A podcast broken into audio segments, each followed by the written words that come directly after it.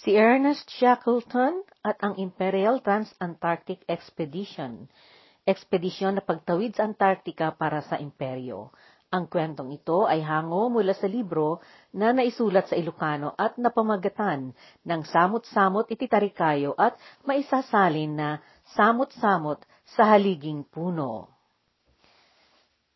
Unang Yugto Bago nagtapos ang ikalabing walong siglo, 1800 hanggang sa unang bahagi ng ikasyam na siglo, 1900, nagkaroon ng masinsinang kuryusidad ang mga abenturero na mang-alam at manaliksik sa mga lugar na hindi napupuntahan ng mga tao pa sa mga panahon na iyon sa magkabila ang dulo ng daigdig.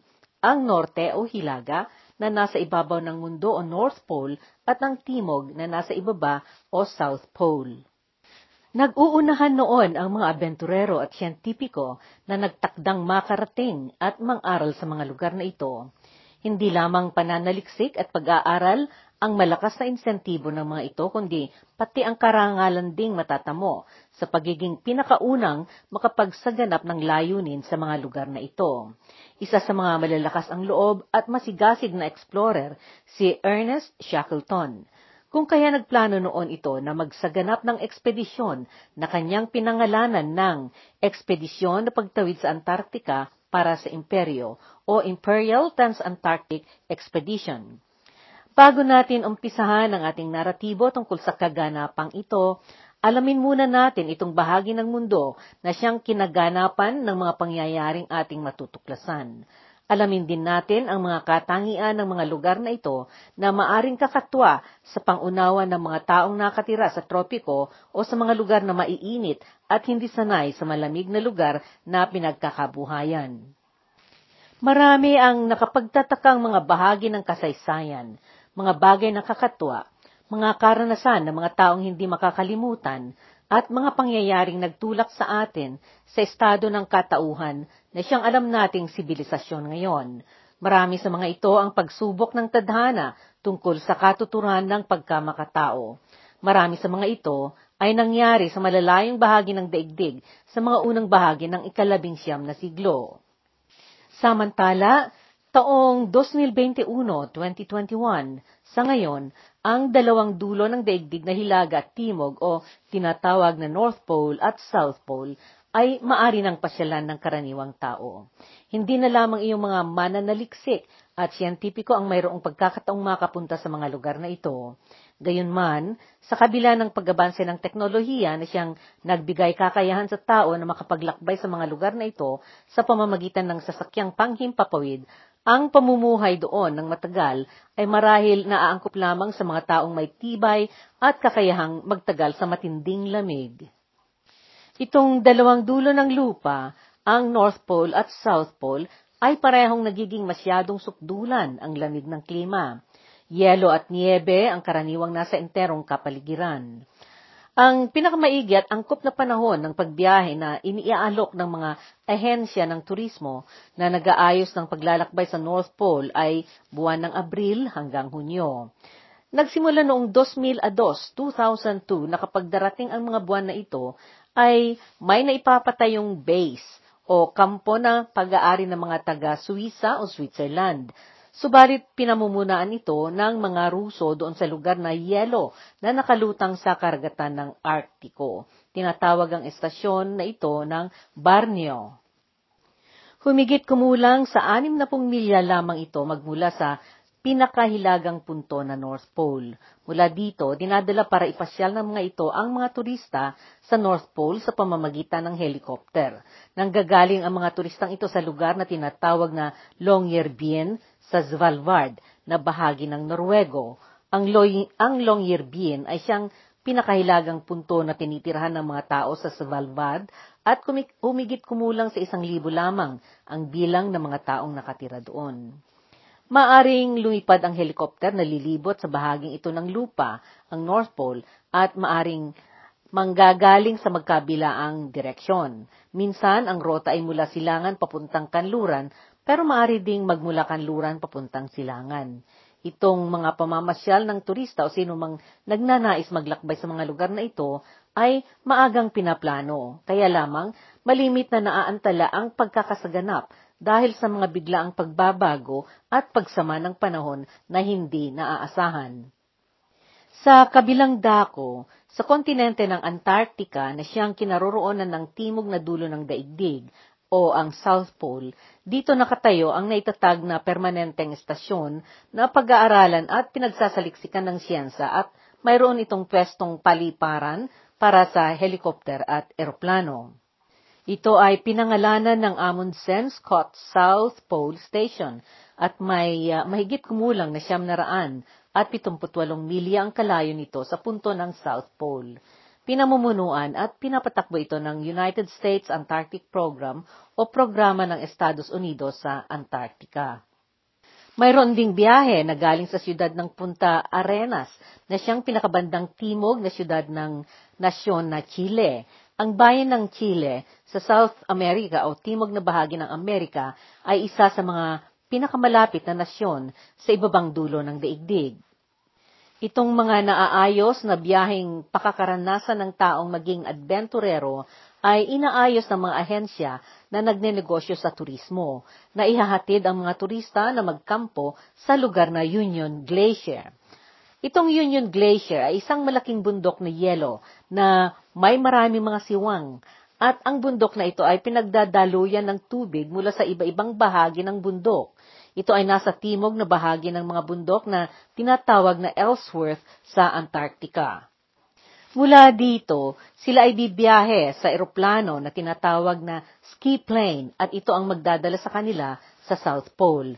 Ang ski plane ay sasakyang panghimpapawid na napapalitan ang karaniwang pang-eroplano na gulong nito. Sa pwesto ng mga gulong ay inilalagay doon ang mga parang ulnas na gadget para magpadulas ang eroplano kapag aangat at kapag lalansad ito. Nagbubukas ang kampo ng Union Glacier kada buwan ng Nobyembre hanggang Enero. Ang pamamasyal at pagtuturismo dito sa dalawang magkabila ang dulo ng daigdig ay kailan pa lamang nakaya ng isagawa ng mga tao. Sa mga naunang mga panahon sa nakalipas na siglo, ang mga lugar na ito ay hindi pa nararating ng tao. Wala pang paraan noon na nagbibigay pagkakataon sa karaniwang manlalakbay na makapunta dito. Malaking iniwang legadong pamana o legacy para sa panahong ito at sa mga susunod na henerasyon ang pagkakatuklas at mga kaalamang napag-aralan ng mga naunang taong nagpunta doon na nanaliksik at nang aral sa mga lugar na ito.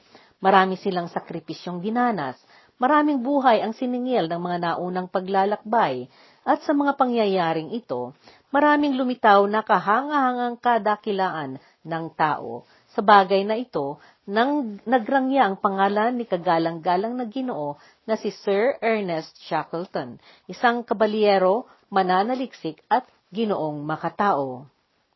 Dito sa maisa sa laysay na ekspedisyon, kasama ni Ginoong Shackleton ang 27 mga tao niya sa bapor na tinawag na Endurance. Sa biyaheng ito, pinaglaruan sila ng tadhana sa isang sakuna na naningil ng lahat sa kanila, mula pisikal na kakayahan, isip at kaluluwa. Na makakabalik pa sila sa kabihasnan ay hindi ka panipaniwala. Inipit sila ng mabagsik na karagatan at nakulong sila sa pinakamalamig na gitna nito ng mahigit kumulang sa dalawang taon. Kung nailihis sila na hindi napasamang manilbihan doon sa unang digma ang pandaigdigan dahil kasabay ang pagsiklab nito ng kanilang pagluwas, hindi nagpatawad sa kanila ang kapalaran at sila'y naipaharap sa nabubukod tanging pagsubok. Nagdusa sila sa lupit ng lamig, bagsik ng unos, matinding paghihirap na nilasak nila sa mga naghahabol ng mga panganib sa malawak na karagatan kahit pa noong nakarating sila sa isang liblib na sulok na may lupa, araw-araw ang kanilang pakikibaka at pakikipagtunggali sa kapalaran. At naligtas nila ang kanilang mga buhay noong naipit at nasira ang kanilang sasakyan habang kabagsik noon ng bagyo ng niebe. Naligtasan nila ang pambabagabag ng depresyon at kalungkutang hatid ng mahabang panahon na sila'y nakulong sa nanigas na malaking yelong nagdidikit-dikit. naligtasan nila ang sarisaring panganib na dala ng tubig ng karagatan noong biglang nagbitak ang kanilang kinaroroon ng hielo. Oo nga, naligtasan nila ang kanilang pagkakabihag sa nagngangalit na kalikasan sa lugar na hindi pa narating ng tao. Subalit dahil sa tibay ng loob, tibay ng paniniwala at dahil sa matindi nilang pagnanais na mabuhay, nagkaisa lang, nagkaisa silang nagtiwala sa kasama nilang magsumulong na humayong maglayag sa mapanganib na karagatan upang makipagsapalarang maghanap at manguha ng walang katiyakang tagapagligtas. Tatlo sa kanila ang naglakad at umakyat sa mga hindi pa naimapa na bundok at lugar sa isla na sinuot nila. Isinagawa nila ito ng walang pag-aalinlangan at pag-alala kahit ano pa ang panganib na kanilang makakasalubong sa kanilang landas. Nagtagumpay sila nakauwi silang lahat na mayaman sa karanasan, damdamin at kaisipan. Itong kasaysayan ng ekspedisyon ang pamana ni Sir Ernest Shackleton, kabalyero, manlalakbay, mananaliksik, opisyal na ginoo, at uliran na isang totoong pinuno. Isa sa mga matatapang na pinuno ng mga nagpuntang mananaliksik at nagsagawa ng ekspedisyon sa Antarctica si Ernest Shackleton. Bagaman marami rin ang naging gaya niya na nanaliksik doon at nagtagumpay sa kanilang mga itinakdang mga pakay, ningning ng aral ang kakaibang pamana niya mula sa kanyang isinagawang ekspedisyon. Maraming aral ang matututuhan doon sa kanyang itinakdang pagtawid sa kontinenteng natakluban ng yelo, ang Antarctica. Itong ekspedisyon na ito ang Imperial Trans-Antarctic Expedition kinikilala ang kahalagahan ng mga nahangong aral at kaalaman sa ekspedisyon na ito at pinapatunayan ito ng dagsang mga libro at sinulat na lathalain tungkol dito. Marami din ang mga aral mula sa mga karanasan ng bawat miyembro ng ekspedisyon. Nagawan na rin ang ekspedisyon na ito ng mga pelikula at dokumentaryo, kabilang dito ang South o Timog na ginawang ipinalabas noong 1919, 1919. Mayroon ding Encounters at the End of the World o mga enkwentro sa dulo ng daigdig na ipinalabas noong 2007, 2007. Mayroong serye ng pelikula at telebisyon na naipalabas mula 2002, 2002 na napamagatan ng Shackleton. Mayroon ding dokumentaryo na napamagatan ng The Endurance noong ikadalawampung siglo o 2000 at marami ang mga video na matatagpuan sa internet tungkol dito. Datapwat ang naratibong ating isasalaysay ay nangyari sa lugar na hindi karaniwang tinitirahan o pinagkakabuhayan, narito ang maikling karagdagang paunawa kaugnay sa dulong taas at baba o dulong hilaga at timog ng daigdig. Ang lamig sa dalawang magkabila ang dulo ng planetang lupa, ang North Pole at South Pole, ay may kinalaman sa pag-iikot ng daigdig na parang trompo sa aksis nito. Ang bawat ikot nito ay inaabot ng 24 na oras. Sa pag-ikot nito, may nasa gitnang looban itong puwersa na tinatawag na centrifugal force na gumaganap na parang tikin. Ito ang tinatawag na aksis. Ito ang dahilan kung bakit ang pag-ikot ng daigdig sa aksis nito ay isang direksyon ang tungo habang ito ay lumilibot ding paikot sa araw. Itong direksyon ng kanyang pag-ikot na parang trompo sa aksis ay siyang nagpapasaganap ng pagkakaroon natin ng bukang liwayway at paglubog ng araw. Ang nasa ibabaw ng tikin na puwersa ng planeta ay siyang North Pole at ang nasa ibabang bahagi ang South Pole. Dahil ang direksyon ng pag-ikot ng mundo sa aksis ay iisang direksyon, ang liwanag ng araw ay mas buong dumadapo sa gitnang bahagi ng planeta. Samantala, ang mga bahagi nito sa magkabila ang dulo ay nasisilawan ng hindi kasing lakas ng sinag na dumadapo sa gitnang bahagi na napapaharap sa araw. Ang mga lugar na nasa pahalang na linya ng globo o linyang Ecuador o equator, kasama ng mga lugar na malalapit dito at tinatawag na bahagi ng tropiko, ang siyang nakakasagap ng pinakamalakas na sinag ng araw. Ang mga bansang nasa Ecuador ay Ecuador, Colombia, Brazil, South Tome and Principe, Gabon, Republic of the Congo, Democratic Republic of the Congo, Uganda, Kenya, Somalia, Maldives, Indonesia, at Kiribati. Ang mga nasa tropiko ay kinabibilangan ng Pilipinas, Peru, Palau, Papua New Guinea, Congo, Rwanda, Mauritius, Malaysia, Indonesia, Jamaica, Kenya, Thailand, Vietnam, Venezuela, at marami pang iba. Ang mga lugar na nasa malapit sa magkabila ang dulo ng planeta o North Pole at South Pole ay malalamig at nakakaranas ng apat na pagbabago ng klima sa isang taon bunga ng kanilang lokasyon. Doon sa lugar na Artiko at Antarctica naman ay kakaiba ang geografiya o geography na kinaroroonan ng norteng dulo ng daigdig o North Pole dahil karagatan ito na natakluban ng makapal na yelo at napaligiran ng mga lupa. Isa ang dahilan nito kung bakit bagaman magkaparehong lubos-lubos ang kalamig dito sa magkabilaang dulo ng daigdig, malayo pa rin mas malamig ang timog na dulo ng o ang South Pole kaysa sa hilaga o norteng dulo nito o North Pole. Ang lupang natakluban ng yelo ay mas malamig kaysa sa gitna ng karagatan na natatakpan ng yelo. Gayon din na mas, mahaba, mas mababa ang elevasyon ng North Pole kung ihambing ito sa level ng dagat. Itong ibabaw ng planeta nating lupa ay pinagtipon-tipunan ng karagatang Arctica at mga lupaing naging mga iba-ibang nasyon. Itong napagsama-samang punto ang tinaguri ang Arctic Circle o Sirkulo ng Arktiko. Ang puntong North Pole ay nasa karagatan ng Arktiko. Sa kabilang dako, ang Antarctica na siyang kinaroroonan ng puntong South Pole ay isang kontinente na lupa. Subalit ito ay nabalot sa makapal na yelo at napapaligiran ang kontinenteng ito ng karagatan.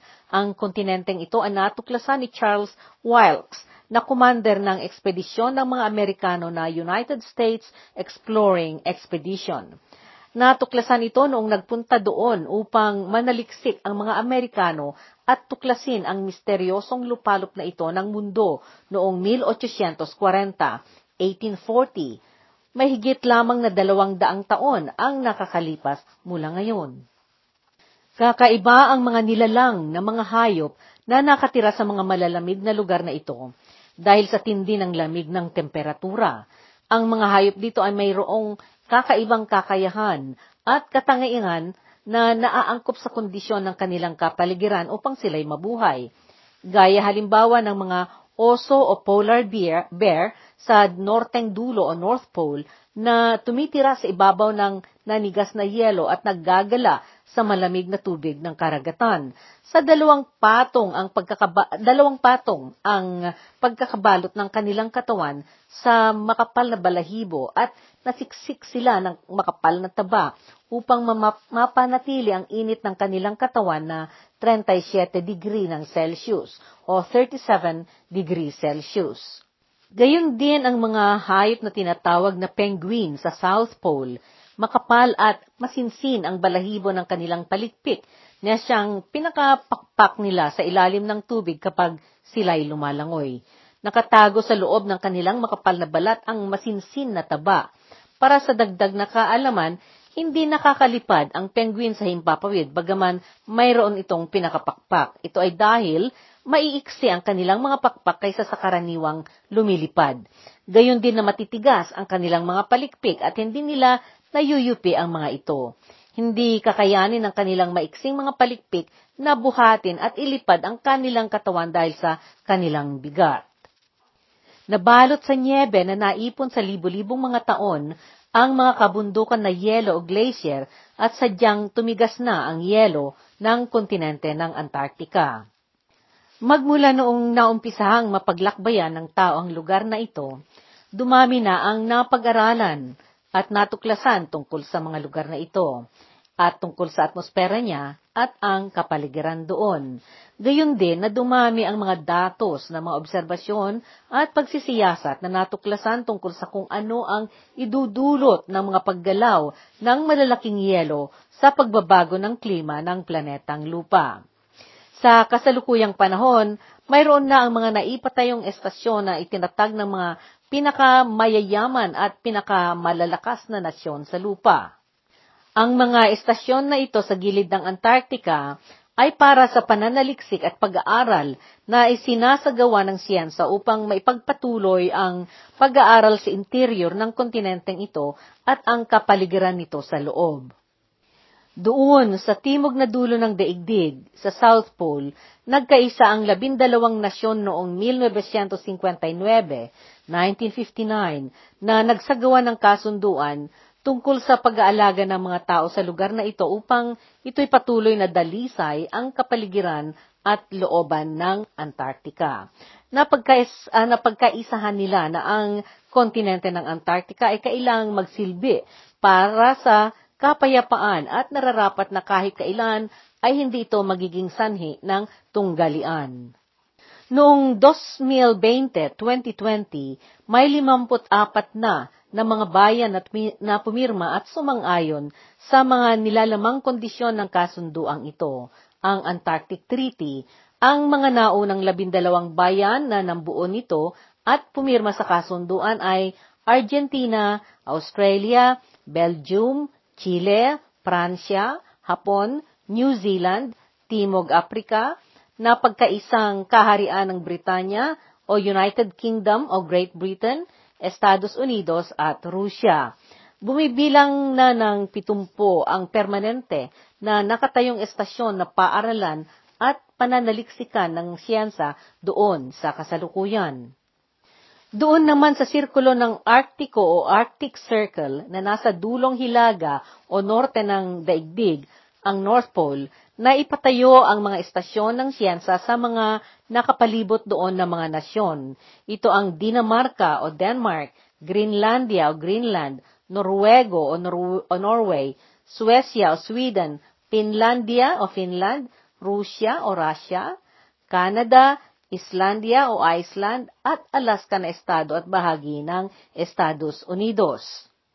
Marami ang mga taong tumira sa ibang bahagi ng mundo na nagnais na manaliksik dito sa dalawang pinakamalalamig na lugar ng mundo, ang North Pole at South Pole.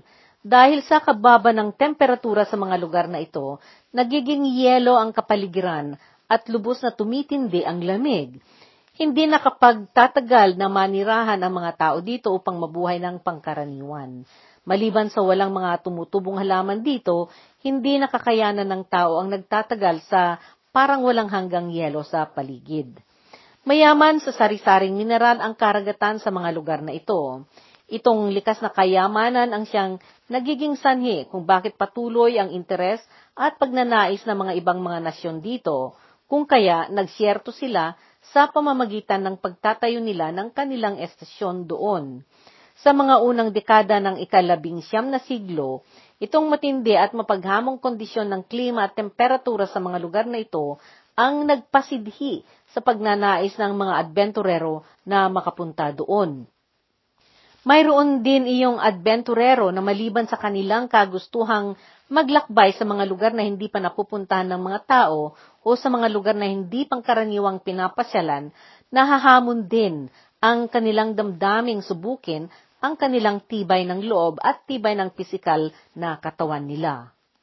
Dito sa dalawang dulo, mas malaki ang interes ng mga tao na magsagawa ng eksplorasyon doon sa Antarctica ang nangungunang dahilan noon na nagpalunsad sa mga ekspedisyon na ginastosan ng gobyerno at sinuportahan din ng mga pribadong korporasyon at mayayamang sponsor ay ang pakay na magbubukas sila doon ng pwedeng gawing tawirang pagdadaanan sa pagitan ng kanluran at silangan. Ito ay upang mas mabilis ang paglakbay ng mga tao na lilibot sa lugar na iyan ng daigdig palibhasa ang karagatan ay mas paikot at mas malayo ang tatahakin. Kung kaya sa panahong magmula sa pagbukas ng ikalabing siyam na siglo, 1900, hanggang sa nagtapos ang unang digmaang pandaigdigan, sumibol ang pagpapaligsahan ng mga adventurero na nagpasimuno ng mga paglalakbay sa mga lugar na ito. Isa sa mga ito si Ernest Shackleton. Dito natin tatapusin ang ating unang bahagi ng ating naratibo. Subaybayan ang pangalawang bahagi at matutunghayan natin ang ekspedisyon na isasagawa ni Sir Ernest Shackleton.